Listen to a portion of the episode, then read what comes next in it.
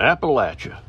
Nobody truly knows where the word comes from, yet everybody has their own opinion of what it represents. Everything from mountaintop beauty and deep forest to meth heads and extreme prejudice. The Appalachian Mountains are the oldest mountains in the world. They once towered thirty thousand feet into the air and currently stretch from Canada through fourteen states all the way to Louisiana. The inhabitants of these mountains, through the many years of their existence, have lived through and witnessed downright unbelievable and tormenting historical atrocities. They have lived through everything from hauntings to cryptic creatures that show up and wreak havoc on their homesteads. The worst creature, though, may be man himself. I, being born and raised in these Appalachian Mountains, know that nothing is beyond the pale of belief, no matter how fantastic it sounds. The history that lies in these mountains is rich and has a long legacy of unending tales and adventures. Come with me as I take you on a fantastic journey through these mountains, where things are not always as they seem. I guarantee you it won't be anything like you expected. Hello, I'm Larry Bentley, and this is Season two of Appalachian Murder, Mystery, and Legend.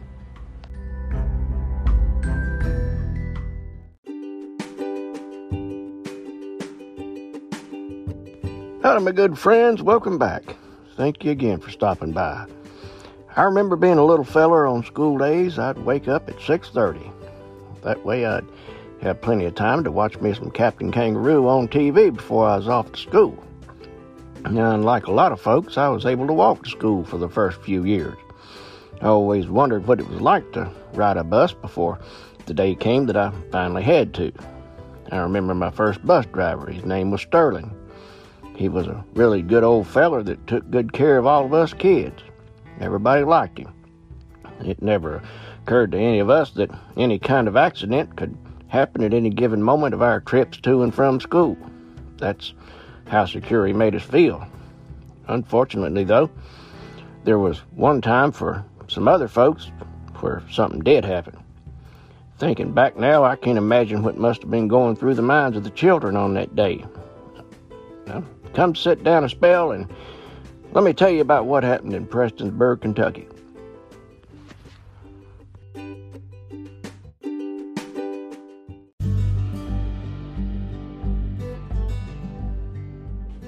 Just north of Pikeville, near the Virginia border, sits a small town of Prestonsburg, Kentucky. In nineteen fifty-eight, there were scarcely thirty-one hundred residents of the community, which still proudly sits in the Big Sandy Valley along Route twenty-three, which is called the Country Music Highway. Loretta Lynn, Crystal Gayle, Winona and Naomi Judd, Billy Ray Cyrus, Tom T Hall, Ricky Skaggs, Keith Whitley, Dwight Yoakam, and Patty Loveless are all from the Big Sandy Valley. On the morning of February twenty-eighth, nineteen fifty-eight, it was cloudy and cold, but the pavement on old Route twenty-three was dry. At seven a.m., bus driver John Alex DeRossett began his usual route from Cow Creek to Consolidated Schools in Prestonsburg, stopping to collect the students and the communities of Sugarloaf and Emma along his route. Mister DeRossett was on schedule. Unlike an uh, older bus that he had driven the day before, the bus that one student described as having its rear emergency door wired shut, bus number twenty-seven had just been serviced and was declared to be in good working condition. About eight ten a.m., three miles east of Prestonsburg at the mouth of Notley Hollow, Mister DeRossett pulled off the road for two fourteen-year-old freshman girls. Azelle Pennington and Joyce Matney stood hugging their books and waiting with six other students. Joyce, a band member, and Azelle were best friends. Both for fashionably long skirts, bobby socks, loafers, and sweaters, as we all know was the style of the day. Just a week earlier, the two had ordered themselves identical Easter outfits. Now they discussed a forthcoming Prestonsburg High School basketball game. With them stood uh, Joyce Matney's little sister, Rita Sherrill, who was eight, who had blue-green eyes and reddish hair. Rita Sherrill was a doll, the prettiest little girl that ever was, Azelle said later. The eight students climbed aboard. Somebody asked Joyce Matney what her Grandfather's pickup was doing down there in the ditch line. About two hundred down, yards down the highway, a pickup was mired up to its axles in a ditch along the side of the road. And a Rickard wrecker driven by Donald Dutney Horn, his name was Dutney Horn, was getting into position across the road to pull it out. Because the bus was almost full, Joyce and Azelle took separate seats. Joyce and her little sister took seats near the front of the bus, while Azelle found one near the back, a section routinely reserved for the older boys. Now, we fellers know that that to be true, don't we? We thought that the bus driver couldn't see us when we was back there carrying on. As Mister DeRossett changed gears, Janice Blackburn, who was fourteen and sitting with her feet against the top of the rear wheel well, looked up from a book. She saw Mister Horn's wrecker and went back to her reading. In the back of the bus, the older boys saw the wrecker, and one of them said, "Man, we're going to hit that wrecker." Donald Dillon of Prestonsburg, who was on an eighth grader and at the time later said that Mister DeRossett had plenty of time to stop if he'd just looked up and saw the wrecker.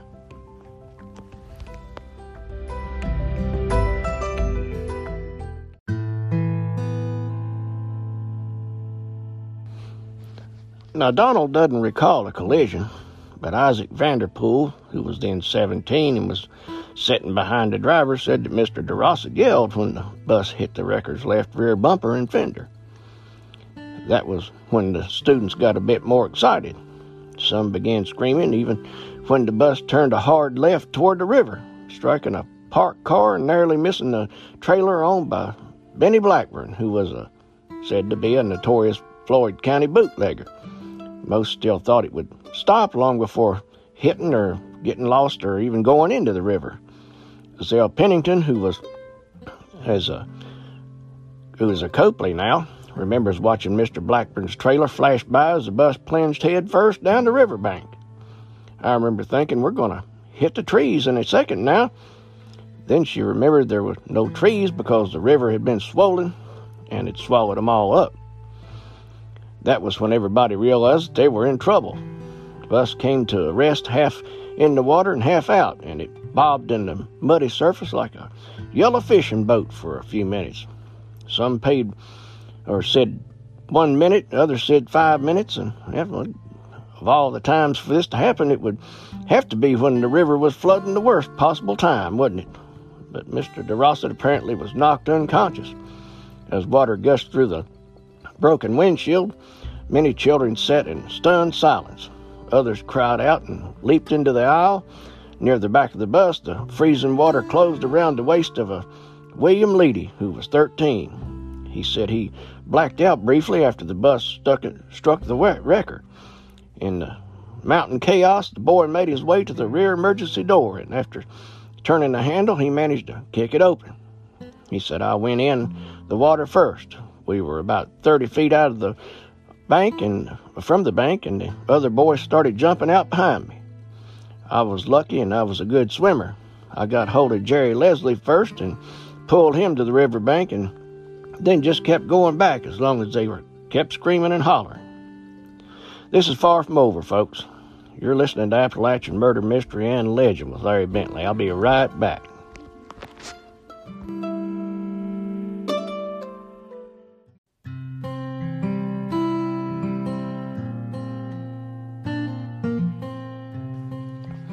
In the bus, Donald Dillon and his older brother Winston, seventeen, prepared to jump into the river. One boy, Bucky Ray Gerald, fourteen, was with us in the back there, and but he didn't want to jump. He went back up front to get his sister, and, well, he didn't come back. Donald Dillon said that the last I remember was him yelling her name, Katie. All over the bus, brothers and sisters were trying to find each other. Azelle said others reported seeing terrified small children huddled together against the seats and hugging each other.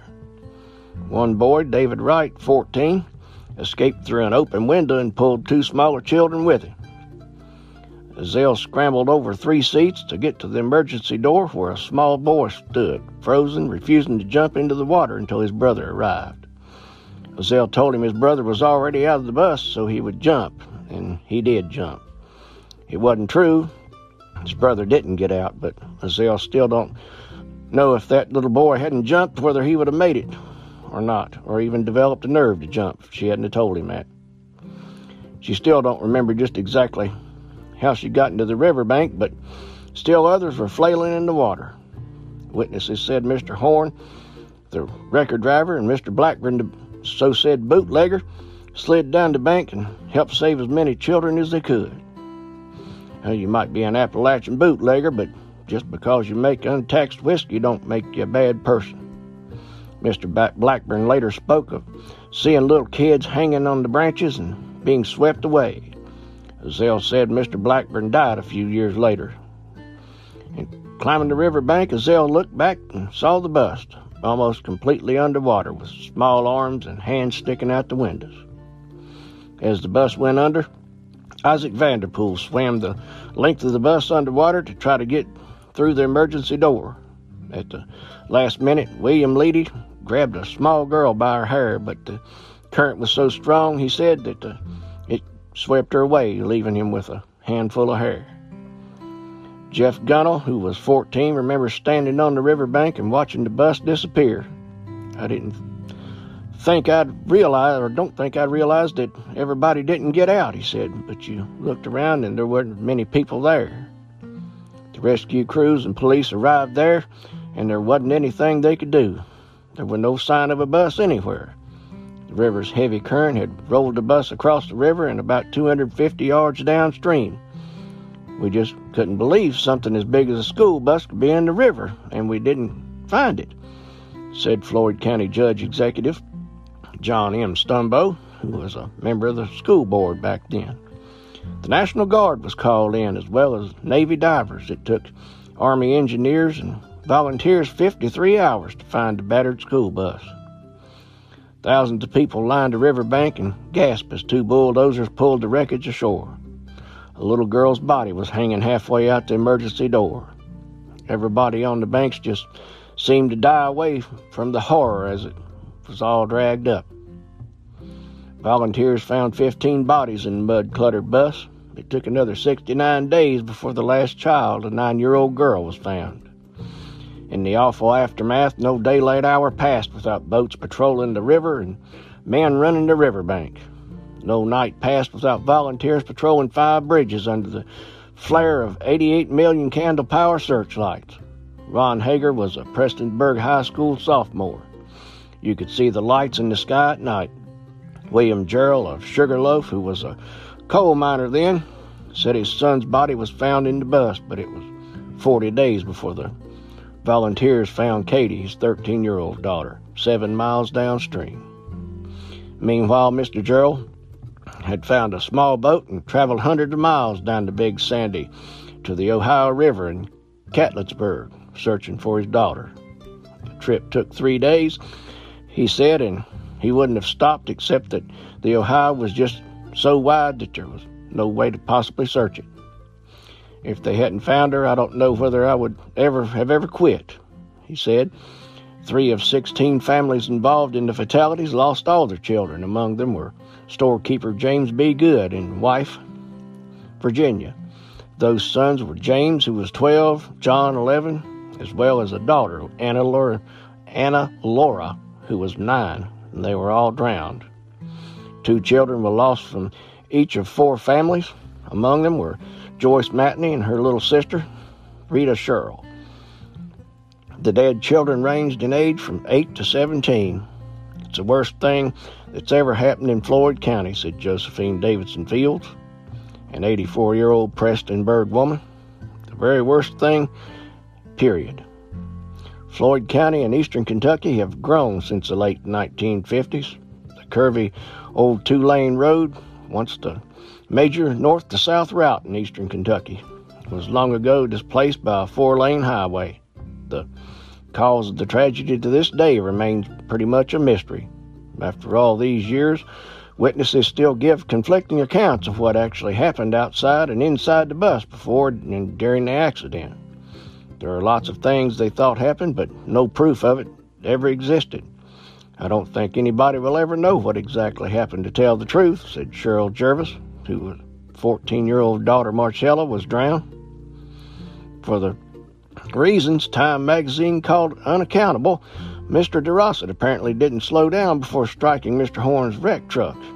He told a reporter in nineteen fifty-nine that Mister DeRossett had good visibility and plenty of room to pull around me.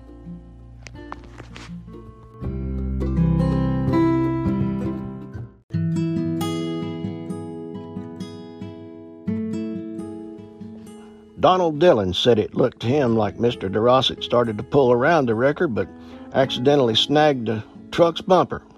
Questions about mechanical problems involving steering and brakes on the bus were never answered because its front wheels were pulled off while the vehicle was being raised from the river. Suggestions that Mister DeRossett might have suffered a heart attack were refuted by an autopsy that found he drowned at the steering wheel. Mister Horn declined to comment, but he had denied suggestions that he backed the wrecker into the approaching bus. People who suffer through an experience like that have, have to blame somebody, I guess, said Preston's lawyer, Woodrow Burchett. Sometimes accidents just happen, he said. No criminal charges or lawsuits were filed, although Burchett said he later conducted a court of inquiry at the request of Mister DeRossett's family. Several of the twenty-one survivors testified, as did two bystanders who were given lie detector tests. A report filed by Floyd County Judge Henry Stumbo cleared the twenty-seven-year-old bus driver of allegations that he had been negligent or careless, said Mister Burchett. Parents of the drowned children voted to share insurance payments they collected from the school board, about two to three thousand dollars for each student with the DeRossett family. Mister Horn gave the victim's parents the insurance money he received for his damaged wrecker. A group called the School Bus Disaster Committee raised about fifty-five thousand dollars, which was divided among the sixteen families after paying funeral expenses. Some of the students who got out of the bus attended a string of grim funerals that followed. Some found that they just couldn't do it. I felt guilty, said Azelle. I kept thinking of what their parents would think looking at me. The accident changed her life, she said, before she and the Matney girls had waded and played in the river near the homes and their entire lives. And at that point, she said, uh, but I could never go around it again. I hadn't been in it since. School was suspended for weeks in Floyd County, but it, when it resumed, Azelle couldn't bring herself to get on a bus. But after a few cab rides to school, she finally got on the bus, and she said it was awful. I remember grabbing the handle of the door, being stiff as a poker, and getting sick after I got to school, but I did it. Winston Dillon told a reporter ten years later that he never returned to school. I just couldn't stand to see that em- the empty seats. I had gone through grade school with most of those boys. For years, Azelle had nightmares. When her two children started school, they became the central figures in the dream, she said. Now that I look back on it, I think we all probably needed counseling help, but people just didn't think of that type of thing back then. And I'm here to tell you they, they sure didn't, because I was around back, well, just after back then. Not quite that old, but just after that. William Leedy said that a stretch in the Marines after school helped him sort out his psychological problems. The only object marking the site of the accident now was a rotting post of a rusty guardrail that was put up soon after the accident. James B. Goble said that the majority of the victims' parents just didn't want a monument. Mister Goble and his wife had another child four years after their three children were drowned. The majority of the parents feel that every time it's brought up, it just rips the scab off a whole bunch of healing that they've done had to do, and that Mister Goble said we're reminded every time we pass by it anyway. A memorial to the school bus victims is located about midway point of the convention center and May Lodge at Jenny Wilkie Park.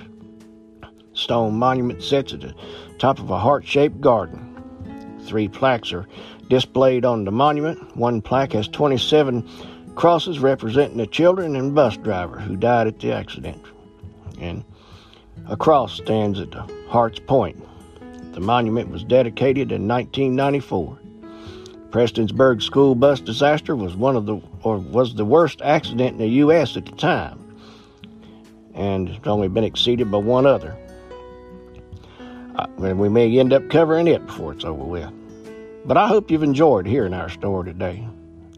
Now, some t- stories just have to be told. If you have, please rate and review the podcast, and don't forget to follow us, please. Of course, you'll be following Appalachian Murder, Mystery, and Legend to get this this and uh, to get this podcast. But uh, you can also get the World of Murder, Mystery, and Legend here, and along with the Deviant Report. If you'd like even more episodes of all those podcasts, and to include the Deviant Report, then uh, become a scri- subscriber for one dollar ninety-nine a month. That, you get extra episodes of those as well as the regular episodes too. Please join us on Facebook at Appalachian Murder, Mystery, and Legend Podcast, where we can discuss anything Appalachian or whatever else you'd like to talk about. I'll be back real soon with another Appalachian Murder, Mystery, or Legend. I'll see you then.